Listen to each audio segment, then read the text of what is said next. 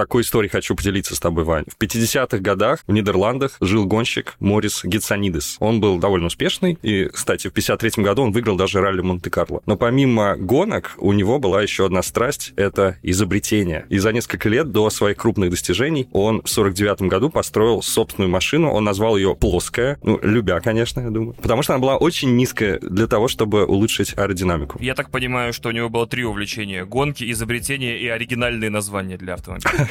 Однажды Морис решил объединить две, или, как мы уже поняли, три своих страсти и придумал технологию, которая могла бы показывать ему лучшие результаты в гонках. Ну, как это сделать? Он решил, что можно попробовать сделать такой аппарат, который будет определять скорость машины на тренировочных заездах. Вы все такие, это же радар. В общем, чтобы он мог на гонках знать, где и как ему быстрее проехать. Он поработал над этой идеей. В 58 году придумал первую камеру контроля скорости. И сперва он применял ее для того, чтобы тренироваться, но быстро понял, что на этом можно делать деньги. И он основал компанию Гатсометр BV, сокращенно ГАТСО, и стал продавать свои камеры полиции. Смотри, это франшиза «Форсаж» наоборот. Люди из гонщиков становятся полицейскими. Хотя эти первые камеры работали по принципу радара, то есть они излучали радиоволны, и потому как они возвращаются в приемник после того, как столкнутся с каким-то твердым предметом на своем пути, определяется скорость, расстояние, направление движения объектов. Ну, схема классическая. Но именно с этого момента можно отсчитывать историю того, как компьютерные технологии стали помогать в управлении городом и создавать так называемый умный город, о чем мы с тобой сегодня и поговорим. Класс.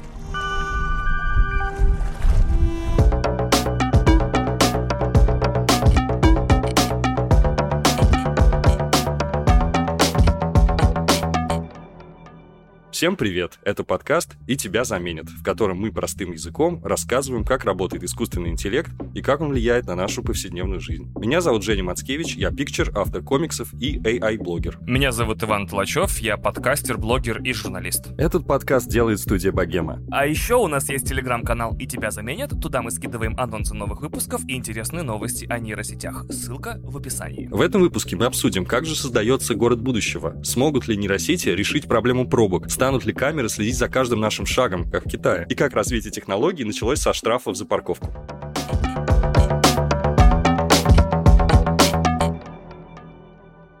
Но прежде чем обсудим эти вопросы с тобой, наверное, следует разобраться, что такое умный город. И вот у меня есть определение, что такое в классическом понимании умный город.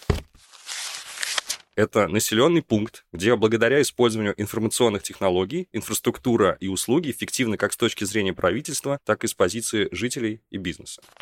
Например, в умном городе фонарь на дороге, он включается тогда, когда по ней едет машина. Трубы водопроводные, они не только сигнализируют о том, что что-то течет, но и предотвращают протечку. В 100% умном городе продумано и оптимизировано все, от синхронизации устройств в жилом доме или маршрута движения мусоровоза до IT-технологий, помогающих местным правительствам принимать серьезные решения. Вообще, это довольно удивительная, получается, структура. Это город, который как будто управляется сам собой, потому что ты перечислил какие-то вещи, которыми сейчас управляют люди с рабочими местами. То есть есть э, осветители, ну, то есть те, кто устанавливают освещение на улицах, собственно, водители мусоровозов и люди их обслуживающие, водопроводчики и так далее. То есть получается, что умный город — это который как бы контролирует и управляет и ликвидирует какие-то последствия сам собой, вообще с помощью э, нейросетей и компьютеров. Все так, да, суперорганизм. Ужас, ужас. А куда мы денем безработных? Они что будут, не знаю, делать у нас?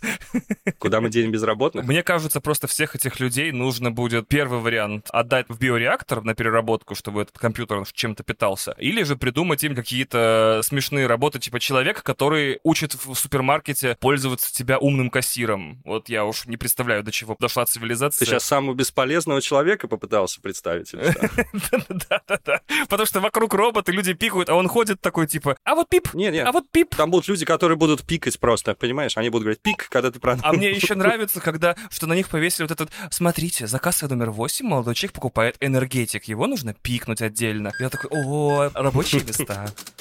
К описанию умного города есть множество подходов. Каждый теоретик, как правило, да, это классика, придумывает какое-то свое определение. Всегда так, и в физике в том числе. Ну вот мое, например, это не тупой город. Не тупой, антоним тупого. Не тупой город, классный город. Но если мы абстрагируемся от такого определения, да, то можем разложить умный город на составляющие. Получается семь основных принципов или компонентов. Я надеюсь, каждый из них начинается на первую букву цвета, чтобы из них получалась радуга. Нет, не получается? У меня другая. Ну, в общем, первое, чревоугодие. Ладно, я шучу. Так, отличный выбор. Первое — это безопасный город. Так. Второй компонент эффективная мобильность граждан внутри города. Тут подразумеваются умные дороги, умный транспорт, умные парковки, все умные. Третье. Охрана окружающей среды. Это подразумевается контроль за загрязнением и озеленением. Четвертый компонент. Умная ЖКХ. Ну, это оксюмарон, по-моему, какой-то. Это, это безумное словосочетание. Я не знаю, как оно пробралось в этот подкаст. Вообще понятия не имею. Умная ЖКХ. Про ЖКХ поговорим. Но здесь подразумевается водоснабжение, энергоснабжение, утилизация отходов и так далее. Пятый пункт. Активное участие граждан в управлении города. Это электронное правительство. Но вот это как раз, скорее всего, будет сильно углублять город. Понимаешь, там, где есть люди, это... Вообще, там, где есть люди, все сразу идет по известному месту. Я не понимаю, зачем нужны люди в этом процессе. Машины реально аутсорсят какую-нибудь совершенную глупость людям. Типа, все билборды теперь, и у тебя утром голосование, типа, зеленые или синие. Типа, О, господи, моя власть над городом безгранична. Конечно, синие. Активный Типа, гражданин, да. Принимаю решения Да-да-да. важные. Шестое. Доступное электронное образование и здравоохранение. Умное здравоохранение, телемедицина, дистанционное обучение. Об этом поговорим. Класс. И седьмой компонент — обеспечение мощных каналов связи и системы аналитики. Это, соответственно, протянутые по городу провода или Wi-Fi сигналы и компьютеры, которые собирают э, статистику со всех объектов вышеперечисленных систем, как-то их обрабатывают и заставляют служить на благо человечеству. Мгм. Класс. И у нас сегодня не совсем обычный выпуск, потому что в предыдущих выпусках мы уже на базовом уровне поняли, как работают и как появились нейросети. В этот раз мы обсудим, как они работают сейчас, как они будут работать в будущем, то есть практическое их применение, и пройдемся по всем этим семи компонентам умного города. Давай я сразу озвучу свои, не очень люблю это слово, но хотелки по отношению к большому умному городу, да? У меня, слава богу, одна, много тебе разбираться не придется. Мне нужно, чтобы все умные города на протяжении всех своих улиц были покрыты тревелаторами. Это эскалатор, который двигается по горизонтальной плоскости, который вы можете найти в любом аэропорту. Знаем, знаем. Мне интересно, если город такой умный, почему я должен по нему ходить? Он что, самый крутой, что ли? Я не понял. Поэтому э, скажи мне сразу, будут ли в городе будущего, умном, естественно, травелаторы по всем улицам? Да, хорошая мысль. У меня такая же, такие же были желания, когда я в детстве читал Азимова. Я думаю, у тебя оттуда же они возникли, да? Вот Там он подробнейшим образом описывает, как города покрыты системой движущихся дорог, самодвижущихся, и там можно перепрыгивать с разных полос, которые двигаются с разной скоростью. Там очень подробно описывается, как уходить от погони. Крайне интересно. Но я думаю, что это не наше будущее. Все-таки от транспорта личного мы никуда не уйдем, и поэтому будем сейчас говорить про все-таки систему и общественного транспорта, и личных автомобилей. Окей, окей, давай Да. поговорим про транспорт. Если не самодвижущиеся дороги, то что тогда?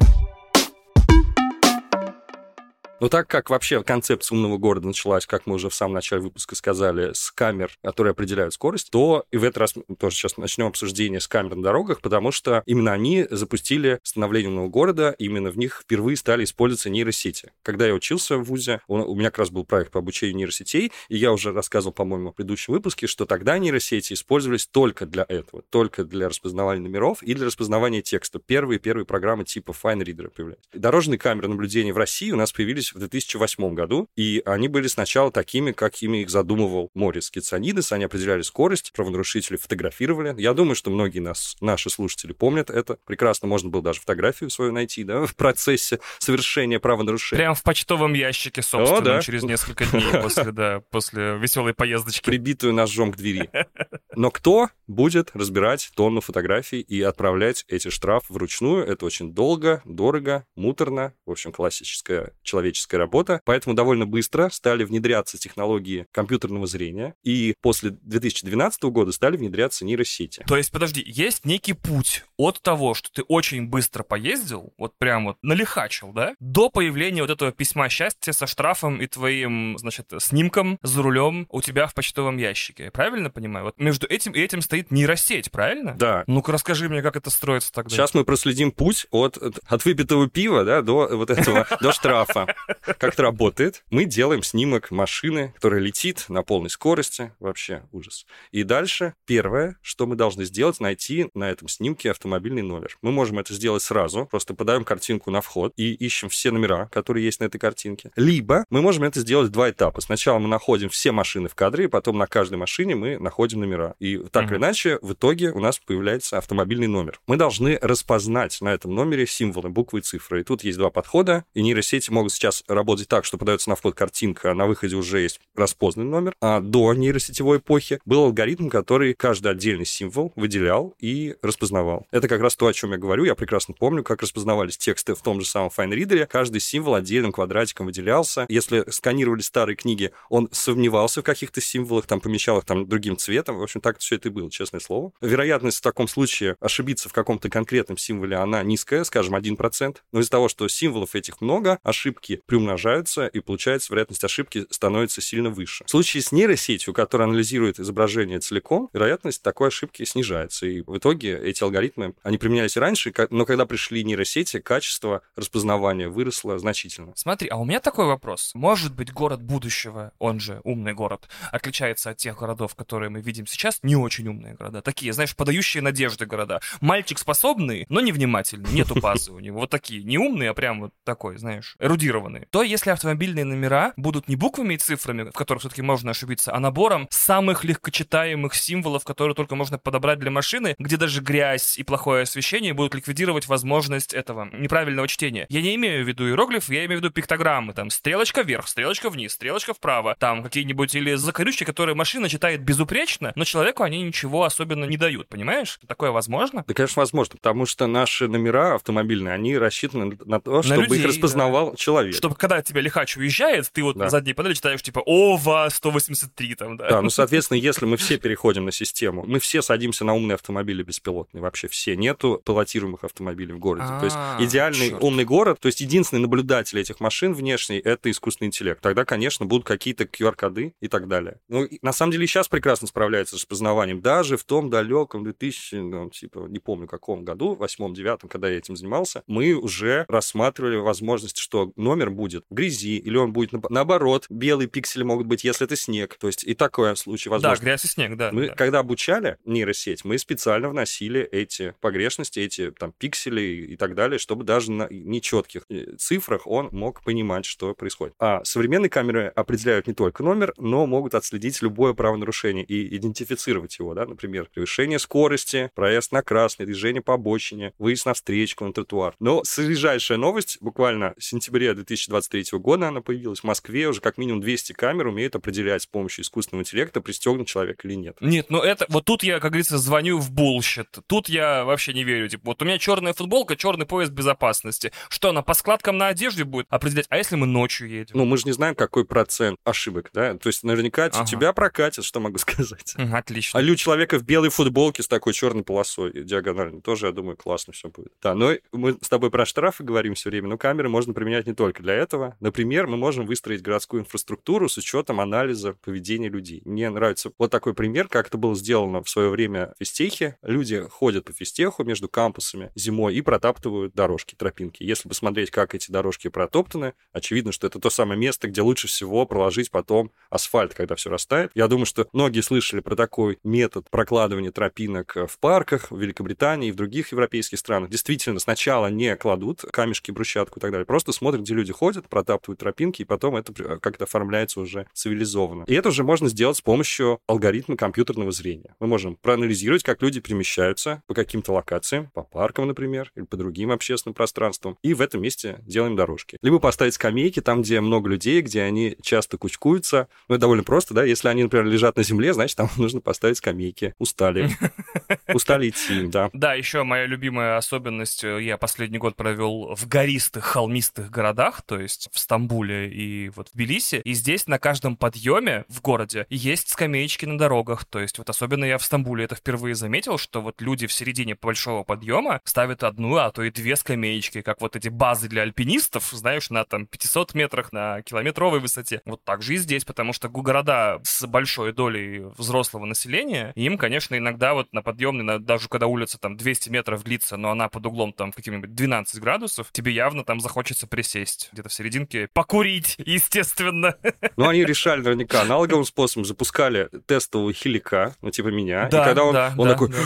с одышечкой уже встал, только здесь ставим скамейку, дальше он идет, и вот таким образом расставляли, то есть, наверное, еще пока без использования По классической, еще, еще в Османской империи отправляли, знаешь, по Стамбулу, значит, хиликов, чтобы знать, где скамейки ставить. А теперь, а теперь нейросети будут решать, где скамеечки стоят и зачем. Да, что еще нейросети делают? Они помогают в распределении нагрузки на общественный транспорт. С помощью камер в салонах автобусов, например, нейросеть может определять, сколько людей на маршруте. Если их становится слишком много, она может порекомендовать запустить дополнительные автобусы, да? Это, мне кажется, вот это очень, очень важно, потому что я познал радость московского метро, которое ходит каждую минуту, и каждую минуту на перрон прибывает новый состав, только оказавшись в городах, где составы ходят раз в восемь. То есть ты успеваешь и книжечку почитать, и кофе попить, и там в автомате водичку купить. Поэтому как-то пересмотреть эти темпы хождения в пользу, например, как раз-таки там утреннего и вечернего потока, то же самое сделать со всем транспортом, было бы здорово. Пожалуйста, нейросети, спасите мое свободное пространство и мой кислород в общественном транспорте. Спасибо. Вопрос тут, наверное, экономический. Нужен некий баланс, да, между экономической целесообразностью этого и удобством людей. Потому что очевидно, что часто не в пользу удобства людей совершаются выборы. Сейчас поговорим про супер важную проблему. Можно ли решить с помощью ИИ проблему пробок? Вот можно ли? Звучит невозможно, но вот есть Давай, кейс. ну, я, я, Есть я думаю, нет, невозможно. Ну-ка.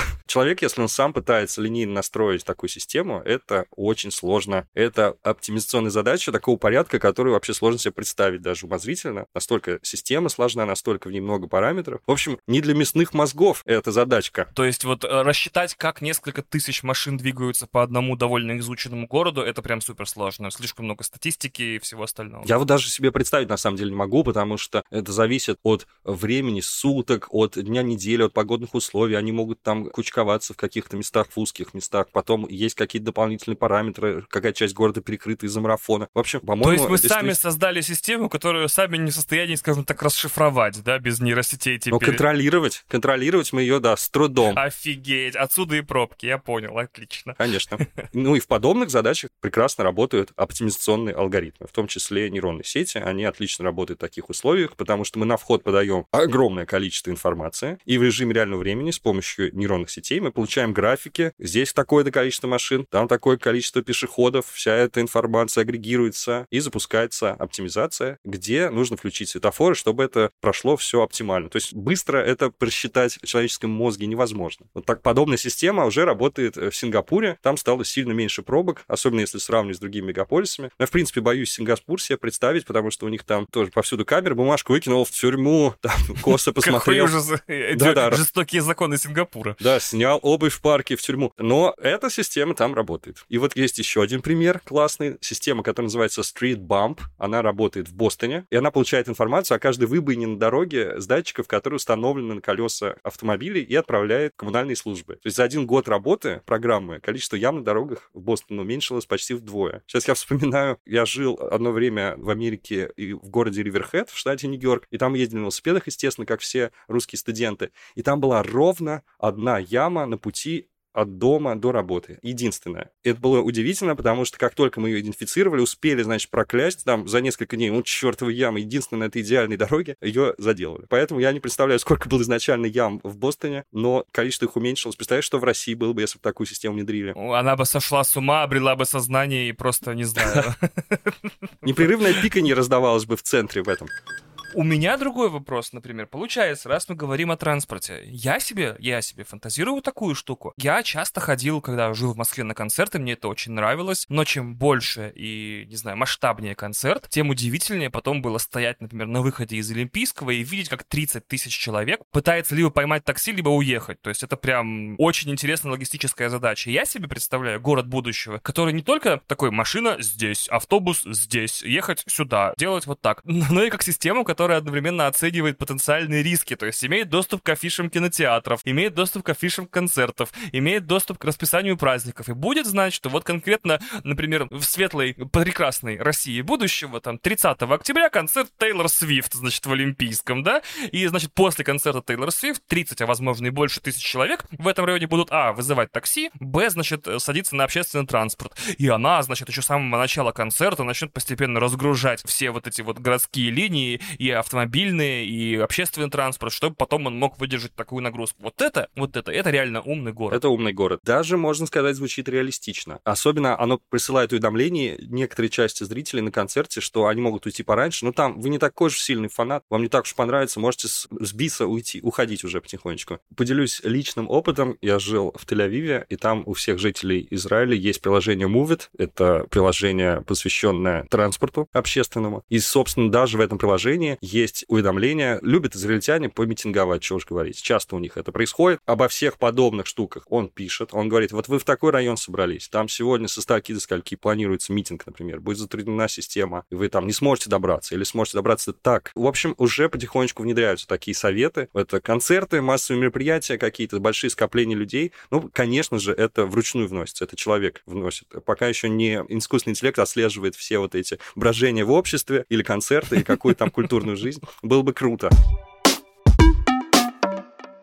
Давай перейдем к следующему пункту умного города, к безопасности. Как раз-таки не чувствуешь себя в безопасности в большой толпе людей. А самые первые модели с искусственным интеллектом в этой области, это было, конечно же, модели распознавания лиц, которые отлавливали преступников из баз федерального розыска, например, серийных убийц и так далее. Когда они переезжают в другой регион, они думают, что их тут не знают, казалось бы. Они скрылись от правосудия. На самом деле нет. Большой брат, ой, то есть, то есть с помощью технологии компьютерного зрения мы можем делать распознавание лиц, найти их в базе, понять, что вот тот самый преступник и таким образом мы делаем жизнь людей безопасней. Но более того, когда преступник знает о том, что такие технологии имеются, они уже дважды подумают, стоит ли совершать преступление или отрастить усы, чтобы их не распознали.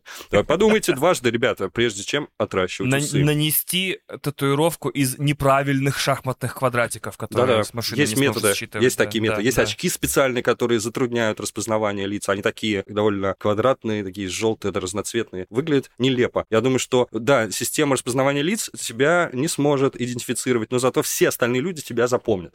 То есть это не очень. Действительно, борясь с системой распознавания лиц, ты делаешь себя наиболее узнаваемым для белковых зрителей. Типа, да? Точно. То есть поимка преступников — это не единственная сфера применения, но в том числе это такая возможность создания безопасного города, где преступники даже и не хотят совершать правонарушения, они дважды подумают, потому что они знают, что, скорее всего, их поймают, их найдут. Безопасный умный город просто тебе сотку долларов в неделю на карту кидает, у тебя нет никакой необходимости совершать преступление. Вот и все. За то, что ты никого не убил. Там такой бонус. Это, безусловно, доход, но вы никого не убиваете. И люди такие. «Хм, хорошая идея правительства. Окей. Перейдем к таким вещам, как деперсонализированный поиск людей, и для чего он может применяться. Есть Деперсонализированный поиск людей. Да, два конкретных примера, которые уже сейчас применяются в городах. Первый кейс — это поиск пропавших детей. Например, ребенок в час пик отбился от мамы, и как ИИ может его найти без лица. У нас нет фотографии. И тут как раз слово деперсонализированный приходит на помощь, потому что компьютер просто по описанию одежды, например, девочка в желтой куртке с красным рюкзаком, да, в белой шапочке, этого достаточно. По этому описанию мы уже можем найти ребенка на конкретной станции метро, в поезде, на какой-то улице людной, где много камер. Да, но этот способ работает только если ребенок отбился от мамы. Если ребенок отбился от папы, никакого описания одежды мы не дождемся. А в чем он был? Да я В не одежде. знаю. В одежде он был. А какого цвета шапка была там, куртка? Шерстяная. Какая-то. Вот, поэтому да, тут нужно учитывать много параметров. Да, но они могут и чужого ребенка из детского сада забрать. Знаем, знаем мы это. Но в данном случае даже не нужны крутые камеры по распознаванию лиц, потому что сойдут и обычные камеры не очень хорошего качества. Ну, в общем, они все практически не очень Обычные. хорошего качества. Мгм, Обычные. Есть, конечно, в этой системе слабое место. Например, если, не дай бог, какая-то девушка в Питере пропадет, то мы никогда ее не найдем, потому что они все в коричневых тренчах, и, к сожалению, Да, да, или вот девушка в кремовом платье на патриарших прудах или на чистых прудах абсолютно тоже не имеет никакого шанса быть найденной, потому что их там примерно тысяча, это прям невозможно. Ни одна нейросеть с этим не справится. Мне только непонятно, почему мы разговариваем о распознавании лиц людей, которые пропадают, если всем людям с рождения нужно зашивать RFID-метки, значит, с определителями, с, и с GPS-маркером в какое-нибудь там, не знаю, основание черепа, вот в затылок, например. да, ты предвосхитил мою идею, И да. они там всегда будут, все будет находиться. Да, совершенно верно. Я думаю, по-настоящему умный город, он, конечно, будет принудительно чипировать людей. Чего там говорить, он будет знать, где все в данную секунду просто. Но вот есть еще один пример, который прямо, ну, вот-вот уже прямо начнет применяться повсюду. Пока еще не повсеместно, но будет наверняка применяться в будущем. Это ситуационная аналитика. То есть, например, упавший человек, упал человек. Мы можем на любой камере в городе проанализировать, что где-то упал человек. Если он упал и лежит долгое время, а рядом, скажем, нет прохожих, которые не обратили на него внимания, ну это вообще классика. И что делает в этом случае алгоритм? Он отправит уведомление здесь, лежащий человек, в центр отправляется. В райцентр. Да-да-да. В центр все это анализирует. Центр по упавшим людям все это анализирует и вызывает туда бригаду скорой помощи или сразу наряд полиции, ну, потому что, может, человек лежит с топором в груди, да, в луже крови. Они приезжают, разбираются, что же произошло в этом месте. И сейчас похожая штука применяется в поисковых операциях Лиза Алерт в труднодоступных местах. Запускаются дроны, которые делают десятки фотографий с высоты птичьего полета, и потом искусственный интеллект анализирует эти фотографии и ищет следы человека. Это очень круто. Лиза Алерт, великие люди. Счастья им и здоровья всем, да.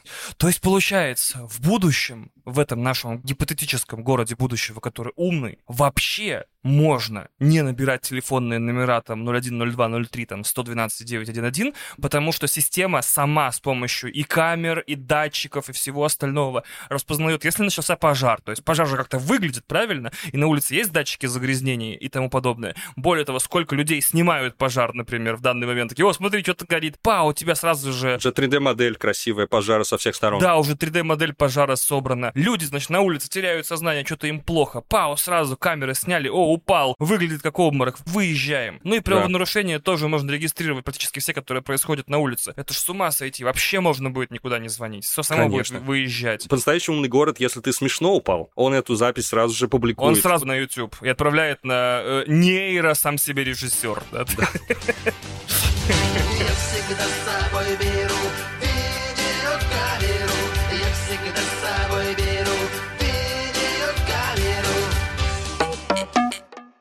Следующий блок — охрана окружающей среды в городе. Здесь главная область исследования — это сортировка мусора, наша любимая. Как сейчас работает это, например, в европейских городах? Есть пластик разного типа. Человеку нужно помнить, пластик с такой маркировкой нужно сюда, пластик с такой маркировкой нужно туда. В Японии там прямо это вообще, там просто они так заморочились. Там есть отдельно этикетки от пластиковых бутылок, отдельно крышечки от пластиковых бутылок, отдельно такой тип пластиковых бутылок. Серьезно? Есть день специально для таких, для журналов и газет. Есть, да, абсолютно серьезно серьезно, там все 7 дней недели разный мусор, и не дай бог ты в тот день, когда все выставляют старую электронику, выставишь там какую-нибудь штуку другую. Тебе один раз предупреждение, а второй раз штраф, третий раз отказываются мусор вывозить уже вообще навсегда. Серьезно? Абсолютно. Я правда. думал, что на третье нарушение ты просто на главной площади города харакири. делаешь сипуку, да, или харакири. Да-да-да. Это все правда. На самом деле я очень подсел на сортировку мусора в Японии, потому что мне хотелось соответствовать их высоким стандартам. Mm-hmm. Было огромное количество там этих мешочков, э, ведерок. Но большинство людей вообще не заморачиваются, они выбрасывают пластик в одно место, в мусор. Как же нам это исправить? И первое решение — это внедрение искусственного интеллекта на станции переработки мусора. Мы можем поставить камеры и сделать так, чтобы по их данным мусор автоматически сортировался по категориям. Но это довольно сложно и дорого сделать, потому что нужно не только определять мусор, но чтобы робот, а сейчас это мясные роботы, в основном это люди, естественно, стоят на конвейере и правильно раскладывают все это. И есть другое решение — внедрение искусственного интеллекта на уровне пользователей. Тут как раз твоя идея приходит на ум, потому что внедрение прямо в мозг. Естественно, если ты будешь в чип внедрять прямо в мозг, будешь контролировать всех людей, то они будут классно сортировать мусор. Но, но это на будущее. Они будут сортировать мусор лучше всех. Точно. Мы эту идею оставим на будущее, а сейчас может быть какое-то мобильное приложение. Например, мы подносим бутылку какую-нибудь, и она определяет, это такой-то тип пластика, положи, пожалуйста, его вот в это ведерко. Таким образом, мы уменьшаем нагрузку на человека, просто делая сортировку мусора понятнее, доступнее и проще. Ну и третье применение в этой сфере мы можем анализировать с помощью ИИ данные об окружающей среде в городе, например, качество воздуха. И по результатам такого анализа мы можем проводить какие-то проверки на предприятиях, если они не соответствуют каким-то нормам и стандартам, если там воздух загрязненный. Ну, такая система уже работает в Лондоне, где размещено больше 80 датчиков мониторинга качества воздуха. Мне очень нравится, что такая система работает в Лондоне только сейчас, и 80 датчиков. Город э, последние 200 лет — это индустриальная помойка, по-моему. Там и так, значит, Да-да. туман, так еще и, значит, всякие чадящие трубы этих мануфактур еще во времена этой самой промышленной революции. И такие, в принципе, в Лондоне, мне кажется, самый вообще ужасный воздух, который только может быть. И, и они такие, надо поставить какие-нибудь датчики. Что меня больше всего удивляет, это то, сколько мороки получается у нас просто из-за одной бутылки. То есть ты говоришь, что вот одна бутылка из-под лимонада, да, э, какого-нибудь, она уже несет в себе три разных вида пластика, которых нужно по-разному перерабатывать. То есть, например, из одного пластика сделана крышечка, из другого пластика сделана сама бутылка, и получается еще этикетка, это третий вид пластика, и все они разный вид пластика, и чтобы их удобнее перерабатывать с более больше именно там, щадящим режимом для окружающей среды, их нужно по-разному утилизировать. Я такой, господи, какой кошмар. Может быть, к вопросу решения проблем с окружающей средой и мусором мы подходим не с той стороны, мы решаем, как его сортировать, а не почему, например, колу не продается в таких крутых тетрапаковых треугольничках, которые, блин, ножничками со стрикой выпил кока-колку. Вот. Поэтому, может, просто с другой стороны нужно работать. С ума сойти. Да, тропа, кстати, не очень хорош с точки зрения сортировки, потому что это самый, Тоже? наверное, плохо Господи. перерабатываемый, да. Его измельчают и делают наполнитель для вот этих сидушек, этих огромных. В таком случае, значит, умный город будущего. В нем нет пластика, потому что ты со своей тарой приходишь в магазин да, и как на бензоколонке просто наполняешь себе бутылку Кока-Колы и, и оплачиваешь, типа, третья стойка. Это вы взяли 20 литров спрайта? Так есть такое? И в некоторых кофейнях скидки за то, что приходишь со своей тарой. Да, да, да. Потом не нужно забывать советское прошлое, где действительно бутылки издавали стеклянные из-под молока и так далее. Я застал этот период. Я тоже. И это, на самом деле, не так уж э, дико звучит, по-моему, вполне нормально. Да, стеклянная тара, да, ты покупаешь, потом ее сдаешь назад, и я думаю, что это где-то внедряется, и действительно с такой стороны тоже можно проблему решать.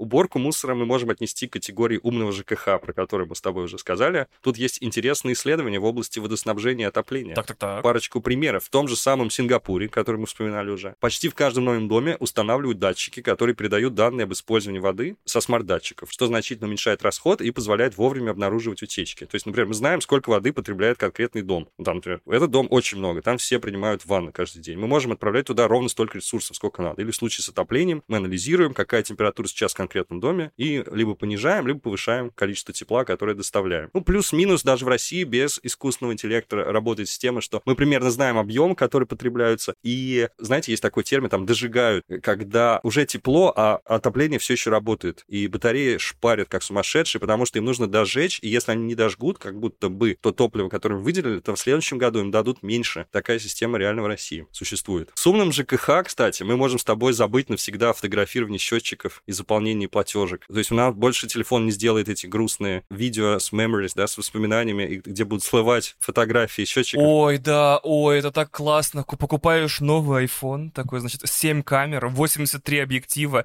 400 крупностей, режим нейросетевой достройки, про который вы можете послушать в одном из наших предыдущих выпусков, что там прям фотографирую счетчик, он такой, так это же счетчик, смотри, пау-пау, у меня есть миллион фотографий счетчиков, из...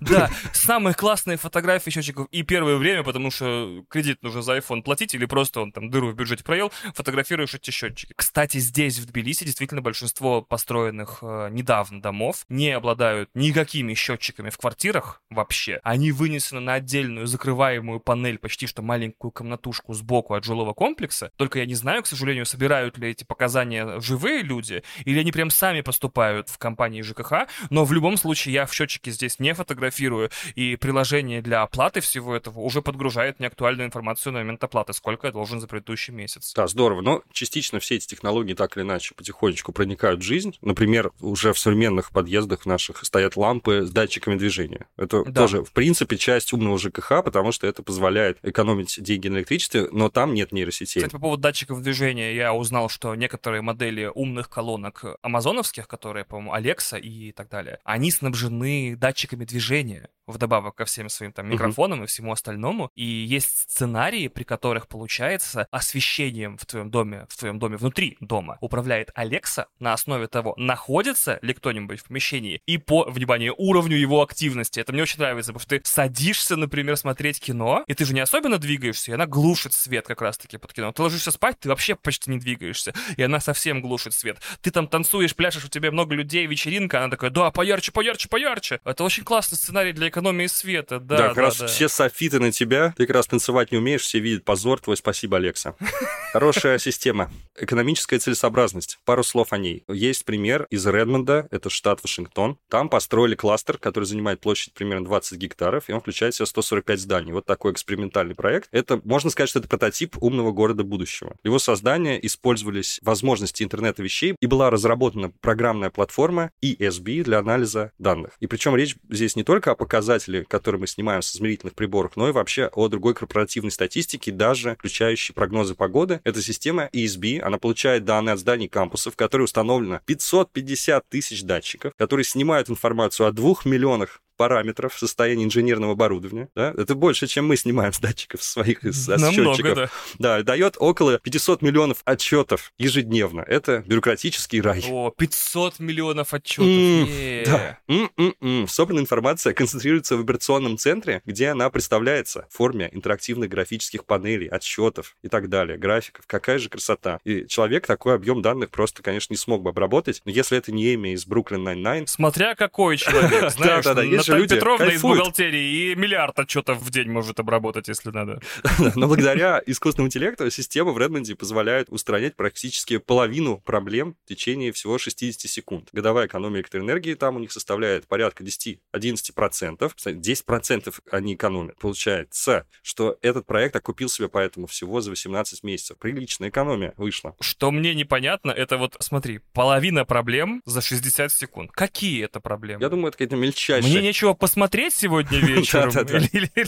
Или, что, в квартире слишком холодно? Потому что все эти сценарии с умным ЖКХ, они очень здоровски работают, как будто оторваны от людей. То есть какие-то проблемы каких-то людей в каком-то городе где-то решаются. А что если привязать к этому массиву вот датчиков и отчетов, собственно, телеметрию, я не знаю, какое слово еще подобрать, с моего телефона, где я нахожусь, чем я занимаюсь, и, не знаю, чем я там увлекаюсь, какое у меня расписание дня. Ведь я уверен, мой iPhone знает мои привычки, особенности, там, и даже какие-то детали характера намного лучше, чем я. И, например, что если iPhone знает, что я вот, вот утром иду бегать, и первым делом последние там 7 пробежек я бегал по одному и тому же маршруту, и, условно говоря, в одно и то же время возвращался, и за 5 минут до моего э, ETA, предполагаемого времени возвращения, он уже там включает мне дома горячее отопление получше, чтобы я сразу получил горячую воду, а не как в случае с газовым отоплением, просто типа ждал еще секунд 30, пока она нагреется. То есть все это, конечно, очень здорово. Хотелось бы, чтобы в этом было больше пространства для людей, потому что все эти сценарии исключительно для людей. Например, Алекса или там любая другая система управления ЖКХ в доме знает, что я вообще терпеть не могу свет. Вот я как вампир, я ненавижу свет. Ни солнечный, ни от панелей. Мне вот,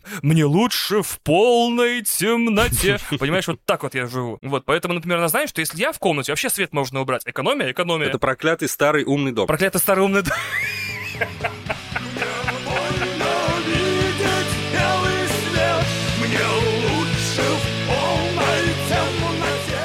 И она знает, что я очень-очень много лет мечтаю только о еде и сразу вызывает доставку. Понимаешь, все автоматически работает. Я чуть сознание не потерял, так расхотался, господи. У меня ж давление поднялось. Проклятый умный старый дом. Свой ветхий старый дом Проклятый старый дом Поэтому все эти системы, которые оценивают непонятно что, им нужно добраться до телеметрии людей. Жуть. От алармиста цифрового, конечно, такого призыва не ждешь. Звучит немножко... Да уже что, сражаешься, Да сражаешься, а все уже Возглавь. там, что там, проиграно уже, да, не можешь, да. да. Возглавь. Не можешь победить, возглавь. да. Согласен, человеческий фактор тут сложно, конечно, обойти стороной. Но в идеальном городе будущего люди чипированы и, и полностью подчиняются воле искусственного интеллекта, поэтому они никогда не бьют лампочки и все так. Но на самом деле это важный момент затронул. Сейчас мы поговорим про применение технологий относительно людей. Именно про здравоохранение, образование и все такое.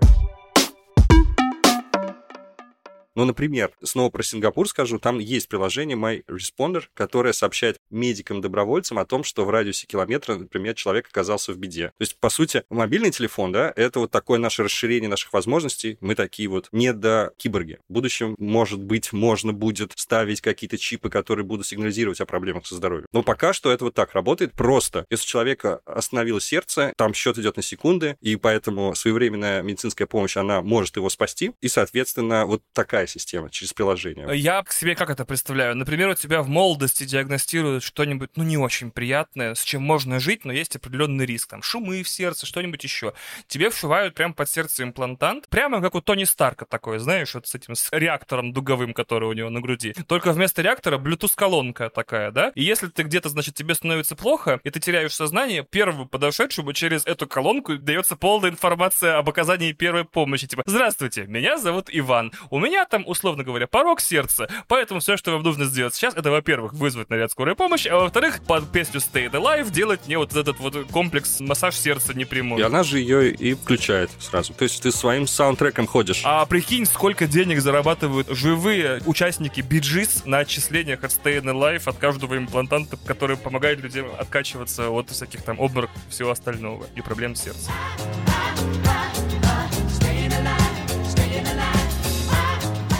Oh. Еще что у нас осталось? Образование, самоуправление. С помощью И мы можем создавать базу школьников, определять, сколько в каких вузах должно быть бюджетных мест. Это как раз все про человека теперь. Таким образом, мы можем оптимизировать бюджет на образование. Ну, это вообще очевидно, я и без И могу сказать. Нужно сократить кафедры физики, увеличиваем ТикТок университеты. Там Да, в основном да. все туда идут. То же самое можем сделать с медицинскими учреждениями. Например, в этом районе больше людей, которые ходят к неврологу. Значит, мы можем перекинуть какого-то специалиста из поликлиники в какую-то поближе. Там. Здесь много бабушек, они могут записываться на все мыслимые вообще слоты. Будет вот так вот работать. Ну и плюс мы можем использовать нейросети, которые умеют генерировать тексты, про которые мы уже поговорили в предыдущем выпуске. И они, например, научены на медицинских учебниках. И они могут давать первые рекомендации людям по их жалобам и направлять людей к подходящим специалистам. Таким образом, они облегчат работу терапевтам и людям на скорой помощи. Если честно, вот моя идея, я ее все время пропагандирую, это мобильный доктор в телефоне, просто чтобы был у каждого как приложение, даже бесплатное или платное по какой-то подписке, чтобы этот доктор мог тебе давать вот быстрые такие советы, при необходимости сразу же направлять Пей больше воды, ешь свои брокколи. нет, я именно, чтобы он, э, чтобы ты ему описывал проблему, потому что на самом деле это реальная задача, такой способ постановки каких-то диагнозов и идентификации проблем. Ну и последний момент относительно самоуправления в умном городе. Можем еще сделать приложения, такие, кстати, уже есть во многих городах, где коммунальные службы могут реагировать на определенное количество жалоб. И искусственный интеллект, он распознает жалобы и отправляет их в нужные отделы. То есть, например, определяет, это спам, и подростки шутят, а это заявление, это реальное заявление. Ну, такие системы есть, действительно, я сам пользуюсь, там можно на сайте администрации оставить какую-нибудь жалобу, они довольно быстро реагируют, им обязательно нужно отреагировать, либо какую-нибудь отписку тебе дать. Так что это действенный метод устранения каких-либо проблем.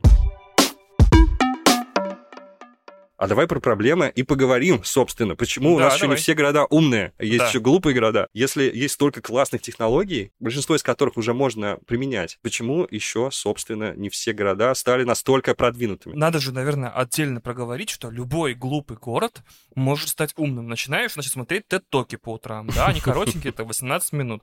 Читаешь нон-фикшн, значит, на любую тему, просто вы выписываешь факты, потом друзьям на вечеринках задвигаешь с умным видом. Что там еще? Общаться с умными городами, с другими, да? Да, кстати, да. Если ты общаешься с городами умнее тебя, ты по-любому становишься умнее. То есть выбирай соседей как раз-таки там. Точно. Если ты соседствуешь с глупыми городами, откуда ты станешь умным? И так далее. Поэтому мы можем дать несколько простых советов глупым городам, как стать умнее. Да, вполне. Кроме того, что эти города пока что пренебрегают твоими советами, есть еще три большие причины, почему они пока не стали умными. Наверное, первое это ну, плохая система образования городов. Они пропускают занятия, там не ходят в школу, или там недоступное высшее образование для городов нет, или какая другая первая причина? Да, первая причина — это не ты и твои мечты, это цена. Ох, города просто не могут позволить, Позволить себе себе, образование. да. Они вынуждены работать э, в стрипти... Ладно, неважно. Вот. Чтобы заработать на Города, образование. которые не поступили, работают в стриптиз-клубах, да. Thanks, moderate spender. Please select erotic transaction. Yeah, uh, how about a lap dance from a pal here? Yeah. Oh, God. No, no, oh. that's all right. Ой, ужас какой. Так, да, все, все, я Да, отдаю чтобы тебе все заработало, нужна базовая инфраструктура, нужны камеры, которые уже будут развешаны, нужны сервера, на которых будут обсчитываться нейронные сети, и нужно ПО, которое мы туда поставим. Много денег нужно. Это вообще не так уж дешево, как вам кажется. Но технологии постепенно, и даже железо, удешевляются, и стоимость подобной системы 10 лет назад это были космические деньги. Сейчас, понятное дело, постепенно все это удешевляется, но тем не менее только огромные мегаполисы и технологически развитые страны такое могут себе позволить. Еще не всем по карману. Вот интересный факт, интересная экономика. Американский банк развития в 2016 году опубликовал доклад «Дорога к умным городам», где они посчитали затраты на создание базовых компонентов умной инфраструктуры для некого гипотетического города с населением 250-500 тысяч человек. Вот в подобный проект было заложено развертывание 600 километров оптоволокна. Установка камер видеонаблюдения, датчиков и компьютеров, создание ряда прикладных систем и баз данных. В общем, строительство некого этого ситуационного центра, ну и центра по попадениям, как мы уже говорили, и обучение служащих. Всего к такой системе должно было быть подключено около 100 административных муниципальных зданий. То есть суперсистема вообще. Да. В результате оценка таких вложений составила 20-30 миллионов долларов. Да, но в таком городе можно в Counter-Strike без пинга играть с соседями. Там с 600 километров оптоволокна. Это перевешивает все абсолютно. Абсолютно, да. Если мы переносим эти числа на 100 крупнейших городов России, вот применительно к нашей стране, затраты составят 3 или 4,6 где в таком диапазоне миллиарда долларов. Это угу. еще без учета инвестиций в цифровые технологии региональные и без учета инвестиций со стороны бизнеса. Я думаю, что это в принципе реальные деньги. А зачем бизнесу, кстати, инвестировать в умные города? Чтобы что, веселее было пиццу развозить или что там, доставать налоги или собирать данные с граждан, чтобы рекламу таргетировать или что? Представь, крупная корпорация Яндекс, они инвестируют, и повсюду ездят автоматические доставщики еды, там, роботы повсюду. Это, я, мне кажется, это будет крайне выгодно для подобных корпораций. Хочешь, расскажу тебе одну удивительную историю, как я понял, что города умнеют, даже не обрастая камерами и всем остальным. Например, недавно я обратил внимание на очень странную вещь, когда жил в Стамбуле. Везде по всему городу есть реклама сериалов Amazon Prime. Но если ты не особенно разбираешься в каталоге Amazon Prime, у них как будто есть два разделения контента. Такой для взрослых, то есть такой, типа, ну, прям совсем для взрослых, типа, сериал про то, как солдат возвращается домой и мстит, значит, за погибших товарищей. И всякие игривые комедии, хихихаха и так далее. Так вот, забавно было увидеть, что в районах города, где преобладает население старше 55 и 65, Amazon рекламирует свои взрослые сериалы. В центре города, в модных новых районах, он рекомендует фильмы для более молодой аудитории. И вот это для меня очень открыло по-новому глаза на рекламу, что получается Amazon уже, видимо, имеет данные на основе заказов о том, в каком районе города живут люди, каких примерно, значит, возрастных категорий, и на основе этих данных он разворачивает свою рекламу по-разному в каждом районе города. Да, супер интересно. Возвращаясь к вопросу о том, зачем бизнесу инвестировать в умные города. Умные города равно больше данных. То есть мы всегда знаем, в каком районе живут какие люди, какого достатка, какого возраста, каких там, не знаю, социальных, этнических, абсолютно любых групп. Соответственно, главный бизнес вообще, который интересен бизнесу, это реклама. То есть получается всегда таргетинг может быть почти снайперской точности. Вот мы знаем, что в этом районе живет много богатых иммигрантов. Но мы туда, значит, вообще все закатываем. Самые премиальные товары, самые премиальные услуги и так далее. Здесь такой район средненький, такие пенсионеры живут, что-то отдыхают.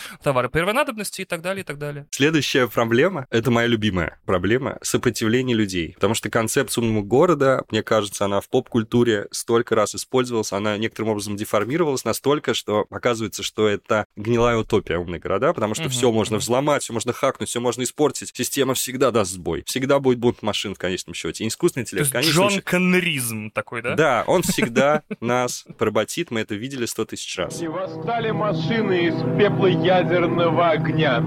Киборг-убийца.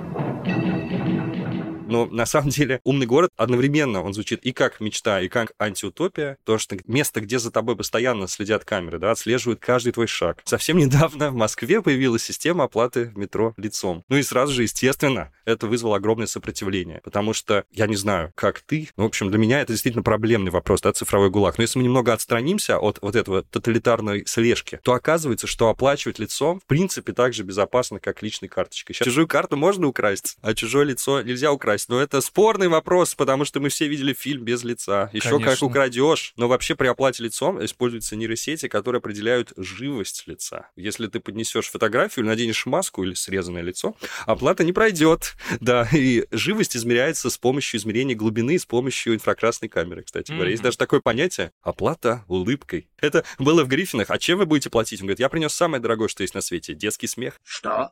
Неправда. Я принес вам величайший в мире дар — детский смех. Оплата улыбкой. Это когда тебе нужно сделать лицом активное действие, например, улыбнуться, да, и это как раз повышает безопасность системы. Когда оплату лицом меняют на оплату улыбкой, я понимаю, что в будущем не будет слов «умный город», будет «безопасный город», потому что это менее такой тревожащий людей термин. Оплата улыбкой вообще, это что-то из эквилибриума, как будто. Да, Оплатил да, улыбкой, да. арестован. Умер. Хотел рассказать про распознавание лица. Что же это вообще значит? Это значит, что мы из лица должны извлечь геометрический шаблон, так называемый. Есть некоторое векторное числовое описание человеческого лица. Это старый добрый вектор. Ребята, кто слушал предыдущие выпуски, обрадовались, вы знаете, о чем речь. То есть вообще умному городу в базе не нужно хранить лица, достаточно хранить векторное представление, шаблон лица. И это повышает безопасность любой системы, потому что персональные данные, э, они вообще не утекут. У нас хранится только вектор, то есть только биометрический шаблон. И если кто-то взломает базу, он увидит просто набор цифр. Ну, Мгм. хакеры... э, О, фу, цифры, я думал, там будут лица, и все. И убегут. И убегут. Ну, когда слышишь про оплату лицом, это вызывает панику. Это же Я ужасно, понимаю. небезопасно. Но оказывается, что не все так плохо. И, в принципе, город и так знает уже о нас очень много. По нашим поездкам такси, по нашим платежкам ЖКХ, по нашим походам в поликлинике, да, и мы оплачиваем картой еду в магазинах. В общем, знают всю подноготную практически. Ну, а умный город просто это все обрабатывает, приводит в единый вид. Так что ты прав, не можешь ничего изменить, приходится как-то... И куда ты, слушатель, ездишь, когда говоришь жене, что едешь в командировку, он тоже знает. Город знает все. Тебе не скрыться. Можешь бежать, но тебе не спрятаться. You can run, but you can't hide, bitch. Hold on, Morty. Y- You know what? He keeps saying we can run, but we can't hide. I say we try hiding. Третья причина – юридическая ответственность. Вопрос такой скользкий, этического характера. Так. Например, последнее препятствие на пути внедрения умного города и вот таких технологий, как самоуправляемые машины, поезда, на самом деле, которые уже это реальная технология, это юридические, этические вопросы. Потому что почти все нейронные сети сейчас, которые управляют городом, они носят рекомендательный характер, они советуют человеку. То есть финальное решение всегда принимает человек, на кнопочку нажимает «погнали». И человек, узкое горлышко в любой системе, он может отвлечься, ошибиться, что-то пропустить. Мы не можем перенести ответственность за управление городом на компьютер, потому что тогда непонятно, если что-то пошло не так, а кого винить, собственно, кого в тюрьму сажать? Не посадишь компьютер, да? То есть если вдруг распределение этих транспортных потоков приводит к авариям, или там искусственный интеллект, он пропустил огромный потоп и не активировал какие-то спасательные службы, кого винить в этом случае? Программистов, потому что они его плохо запрограммировали, или тех, кто выбирал программы, да, это ПО покупал, или сами программы плохие. То есть не очень понятно. То есть важный вопрос, кого мы сажаем? Абсолютная фантастика, что на пути прогресса стоит вопрос, типа, ладно, а если он проколется, кто в тюрячку сядет? Вот, э, знаешь, Думаешь, типа... это людям очень важно. Любую, любую технологию защищаешь там перед инвесторами, такой, это 4D крипто NFT пространство, значит, в котором можно абсолютно все. А если сломается, в тюрячку кто сядет? И такой, да елки-моталки, господи боже мой. Нет, мы же сейчас говорим не про наши личные отношения, а про то, что действительно является препятствием на пути к прогрессу. Некоторое общественное мнение, да? Блин, а в таком случае нужно с молодых ногтей вселять такую мысль в людей, что где-то, где-то на расстоянии 20, 30, 50, 100 лет от нас безудержная, невозможная мега-утопия, где ты вообще ничего не делаешь, и все вещи происходят автоматически еще на предиктивном уровне. То есть ты только подумал о том, что неплохо бы стакан колы, и к тебе уже приезжает курьер с колой, потому что он заказан 20 минут назад. Система знает тебя на и зусь, как облупленную козу. Но на пути к этому, значит, не знаю, Клондайку, на пути к этому Эльдорадо, Эльдорадо, нас да. неизбежно ждут человеческие жертвы. Ничего с этим не поделаешь. Да, кому-то не приедет скорая. Да, кого-то смоет в потопе. Да, кто-то там, кто-то, кто-то, кто-то. Но все это перед величием, значит, нашего будущего разменные монеты. Вот так вот. Ну, я А- согласен. Одновременно, одновременно Согласен, да. безумное уважение к э, человеческой жизни гуманистическое и полное наплевательское нигилистическое к ней отношение с технологической стороны. Вот нам нужно эти два похода совместить, и будущее само настанет вообще. На данном этапе нам нужно как-то пересмотреть категории ответственности и вины все же, чтобы такая система заработала на полную мощность. И тут я с тобой абсолютно согласен. Смотри, смотри, смотри. Что если, вот мы понимаем, что на, на пути к будущему, на пути к будущему нас ждут жертвы. Почему мы будем дожидаться этих жертв, а не просто приносить их? Oh, yeah. То есть мы будем просто убивать людей во славу машин, и они перестанут нас убивать и ошибаться. А? Как Ну, тебе смотри, такой человек подход? всегда слабое место. Вот Если мы избавляемся от всех она людей, хихикает, говорит, бляха, жертвоприношение, да, вообще да, кайф. город идеально функционирует без людей, правильно? Кстати, заметь, человек не только бутылочное горлышко в принятии решений, он бутылочное горлышко во всем. Он что-то, смотри, падает, воду расходует, мусор не сортирует. Вырезать нахрен всех людей. Да, это и пустые, освобожденные от конечно. людей города будут отлично функционировать вообще. Муа. Заходишь, все работает, все работает. Только каждую ночь античеловеческий патруль, если тебя найдет. Вот. Если бы я был искусственным интеллектом, это первое очевиднейшее решение. То есть просто источник проблемы — люди. Сокращаем количество людей. Убираем людей, просто все Фух, работает да, прекрасно. до свидания. Все, конечно, а потом и, и сами живем. Вот машина отлично знает, когда на стакан колы захочет. Она такая, хочу стакан колы. Живем, блин. кайфуем, масло пьем машинное. Да. Вообще, по кайфу.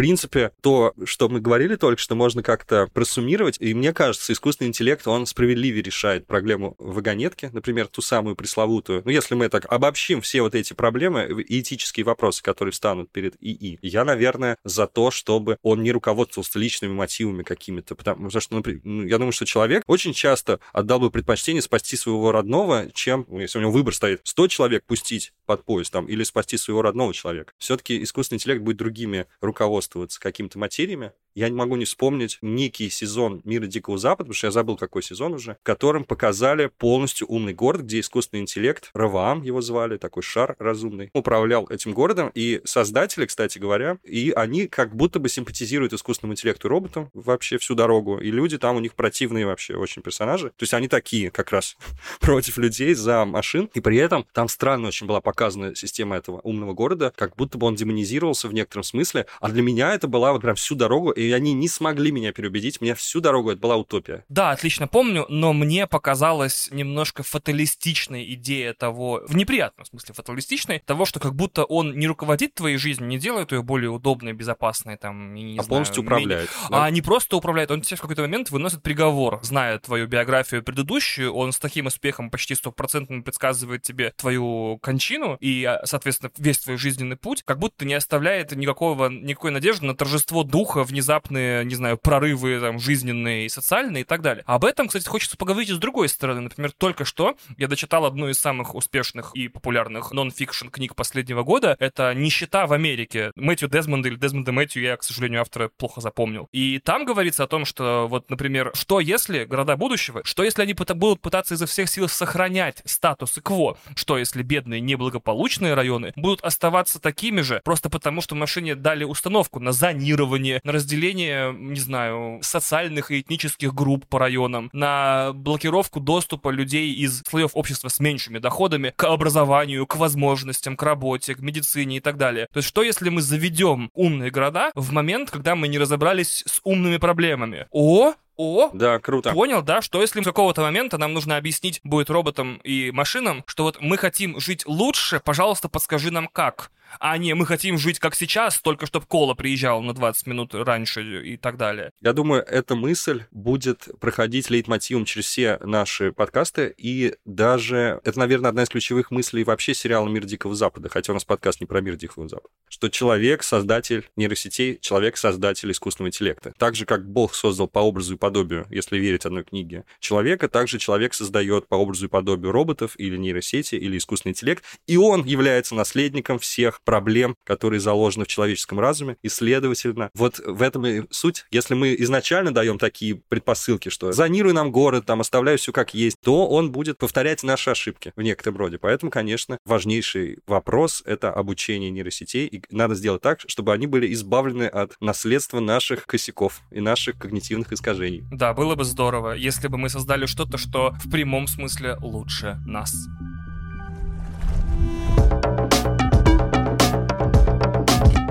Это был подкаст «И тебя заменят» от студии «Богема». Подписывайтесь на телеграм-канал «И тебя заменят», где мы с Ваней будем делиться новостями из мира нейросетей, которые нас заинтересовали. Ссылка в описании. Этот выпуск мы подготовили благодаря руководителю исследовательских проектов компании Vision Labs Даниилу Кирееву. Кроме того, над этим выпуском работали редактор Эдуард Царионов, продюсер Элизабет Гурджан, выпускающий продюсер Александр Младинов, звукорежиссеры Андрей Кулаков и Олег Верещагин, композитор Александр Дизайнер Александр Богатов.